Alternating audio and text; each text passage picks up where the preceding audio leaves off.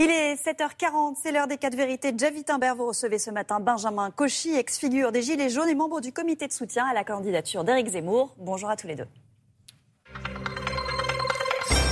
Effectivement, bonjour à tous. Bonjour Benjamin Cauchy. Bonjour Merci, merci d'être avec nous ce matin. Il y a trois ans tout juste, Maya le disait, vous étiez l'une des figures qui incarnait euh, le mouvement des Gilets jaunes. Aujourd'hui, vous êtes engagé auprès d'Éric Zemmour. Alors, une question, comment on passe euh, d'un mouvement qui défendait surtout le pouvoir d'achat, qui avait euh, misé sur le sentiment de déclassement, à au soutien d'un candidat qui, lui, concentre tout son discours sur la question identitaire. Alors non, il ne concentre pas tout son discours sur la, sur la question identitaire. Et je peux vous assurer qu'Éric Zemmour parle à la fois du grand remplacement comme du grand déclassement.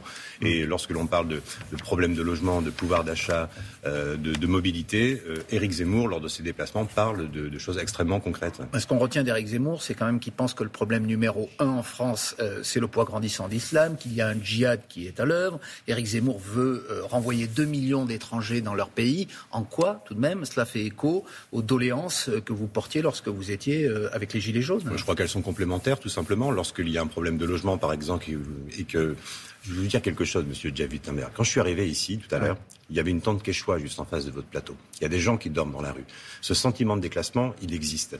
Quelle famille serait capable de laisser ses enfants dormir dehors pour accueillir, ce, pour accueillir les autres enfants? Mais les personnes qui dorment dehors, c'est à cause de l'immigration? En partie, en partie, puisqu'il y a un problème de, de, logement, il y a un problème euh, pour pouvoir intégrer, assimiler les gens. Et donc, effectivement, à un moment donné, il faut savoir dire stop. Vous savez, les Gilets jaunes sur les ronds-points, qu'est-ce qu'ils disaient? Ils disaient on veut pouvoir mieux travailler, on veut pouvoir mieux vivre de notre travail, on veut pouvoir mieux être logé. il y avait des immigrés aussi qui participaient, Très peu, monsieur. Très peu et pas de personnes d'origine étrangère que M. Zemmour a un peu dans son viseur quand même. les personnes d'origine étrangère ne sont pas un problème pour M. Zemmour. La seule chose que M. Zemmour explique, c'est qu'on doit faire une préférence nationale, tout simplement. Les Gilets jaunes, on en parle un instant. Le mouvement avait débuté le 17 novembre 2018. C'est donc il y a trois ans. Euh, Comment quel bilan vous en, vous en tirez aujourd'hui Comment le voyez-vous? Qu'est-ce que vous dites à ceux qui continuent de se rassembler euh, sur les ronds-points, euh, parfois le samedi Vous leur dites c'est trop tard, ça ne sert plus à rien désormais? C'est effectivement un bilan en demi-teinte, puisqu'entre le 17 novembre 2018 et le 10 décembre 2018, à 20h, lorsque le président de la République qui a pris votre antenne pour annoncer qu'il y aurait 11 milliards d'euros euh, pour, euh, pour aider les Gilets pas jaunes. Antenne, il a, il a entre, parlé, autres, entre autres, il a fait Soyez rassurés, on n'est pas l'ORTF, je ouais. le sais bien. Euh, quoi qu'il en soit, entre le 17 novembre 2018 et le 10 décembre ouais. euh, 2018, effectivement, 11 milliards d'euros ont été obtenus. 6 milliards de primes d'activité et 5 milliards de Donc ça a servi à quelque chose, Donc ça a servi. à ce que disent euh, encore aujourd'hui les Gilets jaunes qui disent que leur mouvement n'a servi à rien. Mais rien n'a changé. En, en tout état de cause, jusqu'au 10 décembre 2018, ça a servi à quelque chose. Force est de constater, c'est pour ça que je vous parle de demi-teinte, que depuis euh, cette date, eh bien, tous les samedis répétitifs n'ont servi qu'à salir finalement ce mouvement populaire, puisque rien n'a été, euh, rien n'a été abouti, rien n'a pu être obtenu de plus. Et pourtant, les ferments qui, avait, qui avaient conduit à sa naissance, à savoir l'augmentation du carburant, ils sont toujours là. Euh, Aujourd'hui, l'essence n'a jamais été aussi chère, et pourtant le mouvement ne reprend pas. Comment vous l'expliquez? Je crois qu'il y a une certaine lassitude par rapport aux modes d'action qui ont été mis en place. Le fait de, de rassembler les gens le samedi après-midi, le fait de bloquer les centres-villes, qui n'a jamais été ma cam, entre guillemets, si je puis me permettre cette expression, euh, ne conduit plus forcément à une adhésion de l'opinion publique. Donc aujourd'hui, il faut d'autres mesures, et je pense sincèrement qu'il faut passer des ronds-points aux urnes, passer de cette alors, contestation inchasuble au bulletin de vote. Alors au bulletin de vote, c'est la raison pour laquelle je vous demande, puisque vous soutenez Eric Zemmour, qu'est-ce qu'il attend pour déclarer sa candidature? C'est un secret de polichinelle. Pourquoi encore faire durer ce vrai faux suspense. Vous venez de le dire, c'est un secret de polichinelle. Il y a deux types de personnes dans notre pays. Il y a ceux qui s'intéressent à la vie politique et qui savent déjà qui sera candidat. Et puis, il y a ceux qui, aujourd'hui, se demandent plutôt comment ils vont faire pour remplir le frigo. Donc, euh, sachez vraiment que le temps, euh, le temps nécessaire pour déclarer sa candidature euh, va s'égrener dans les jours qui viennent, ça, parce qu'il y a encore des éléments, il y a encore des entend, choses à parler aux Français. Un adepte de la langue de bois, mais non. là vous en faites un petit peu. Dites-nous si euh, il a prévu de le faire dans les prochains jours. Là, par exemple, il sera en Londres ce week-end. Ouais. Euh, certains disent que c'est pour aller chercher peut-être un soutien financier. Est-ce que tout est en train de se mettre en place pour une déclaration très rapide maintenant. Comme il l'a dit lui-même, tout est en place. Concernant ouais. le déplacement à Londres, il va à la rencontre de la communauté française qui se trouve à Londres, de la même manière que 000 résidents. Absolument, de la même manière que tous les autres candidats à l'élection présidentielle le font. Donc il n'y a pas de choses exceptionnelles. Il ne va pas chercher aussi des soutiens financiers? Mais écoutez, s'il y a des membres de la communauté française qui souhaitent euh, abonder et soutenir la candidature d'Éric Zemmour, qu'ils soient bretons, savoyards ou expatriés à Londres, il sera bienvenu. En tout cas, ce déplacement a déjà un parfum de soufre. Il devait s'exprimer à la Royal Institution, qui a finalement euh, euh, recalé en quelque sorte M. Zemmour. Il va s'exprimer dans, dans, un hôtel à Genève, où il doit aller le 24 et 25 novembre, même, même sanction, si j'ose dire. Le maire refuse de, de prêter une salle. Est-ce qu'il n'y a pas déjà un petit problème euh, dans cette campagne qui crée des remous? Il y a des manifestations lorsque M. Zemmour se déplace, alors qu'il n'est même pas candidat. Oui. Euh, bah, écoutez, si le maire de Genève ne veut pas prêter de, locaux publics, eh bien, il y a des locaux privés qui sont à disposition. Et puis, concernant les Londoniens, la communauté française n'ira pas à la Royal Institute, il ira dans un hôtel. Mais les gens, qu'est-ce qu'ils veulent? Ils veulent rencontrer Eric Zemmour, ils veulent parler avec Eric Zemmour, ils ne veulent pas vérifier si la qualité de l'hôtel et la décoration est jolie. Oui, mais vous ne répondez pas à ma question. Est-ce que ça je ne réponds pas à votre question parce qu'elle n'a aucun intérêt. Pardonnez-moi, M. Wittenberg. Ce qui est intéressant, c'est que les Français bah, de l'étranger puissent le rencontrer. À la Royal Institution. C'est lui qui avait fait cette demande. Donc, euh, c'est un désaveu, quelque part. c'est un désaveu, on va dire que c'est un petit obstacle. Ce qui est important, c'est de regarder euh, l'horizon, c'est de regarder loin. Et les Anglais, enfin les Français vivant en Angleterre ou, euh, ou en Suisse seront ravis de le rencontrer. Mais comment vous l'expliquez? Vous considérez, comme euh, le disait, on le disait au, Front National à une époque, que l'établissement, entre guillemets, refuse Éric Zemmour aujourd'hui, rejette Éric Zemmour? Non, je crois que c'est beaucoup de bruit pour rien. Je crois que c'est beaucoup de bruit pour rien, sincèrement.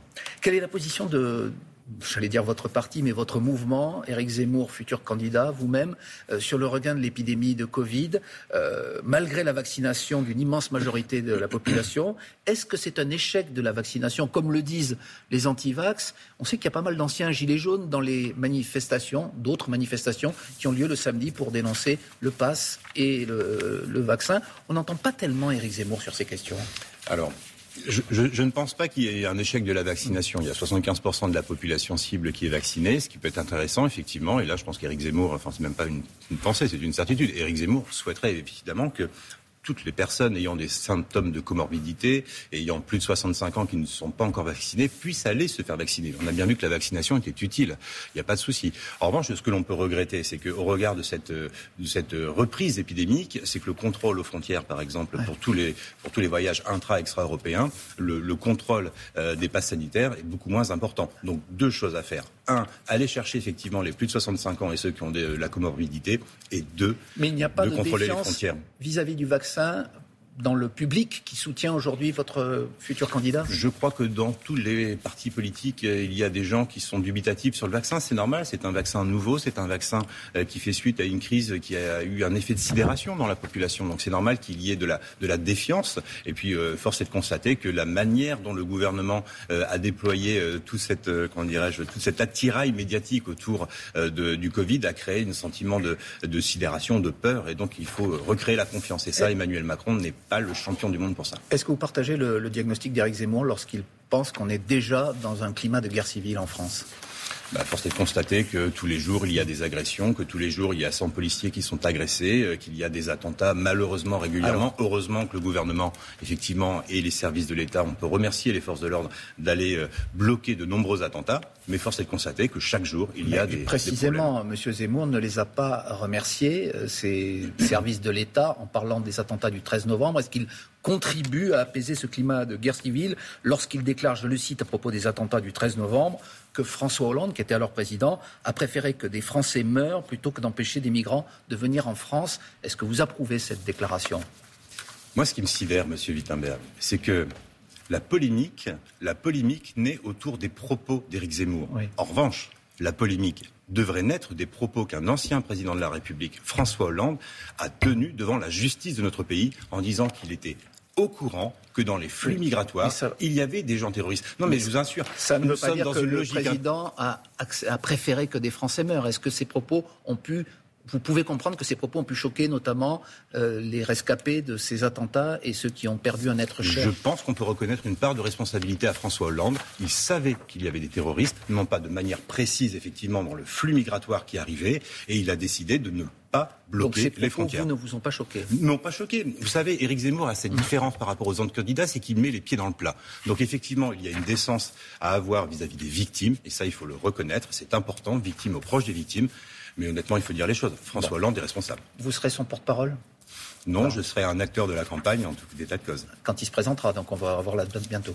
Je sens poindre l'impatience dans votre regard, monsieur Gutenberg, mais soyez patient, ça va arriver. Merci beaucoup, Benjamin Cauchy. Donc vous êtes un ancien porte-parole des Gilets jaunes et on l'a compris ce matin, un ardent soutien d'Éric Zemmour. Bonne journée. Merci à tous les deux. Merci, Benjamin Cauchy. Pas choqué donc par les déclarations d'Éric Zemmour à propos du 13 novembre et vous confirmez cette candidature d'Éric Zemmour pour vous est en secret de polichinelle. Tout est en place. Quant à sa visite à Londres, eh c'est pour aller à la rencontre euh, de la communauté française et l'argent, s'il est disponible, sera le bienvenu, avez-vous dit. Merci beaucoup.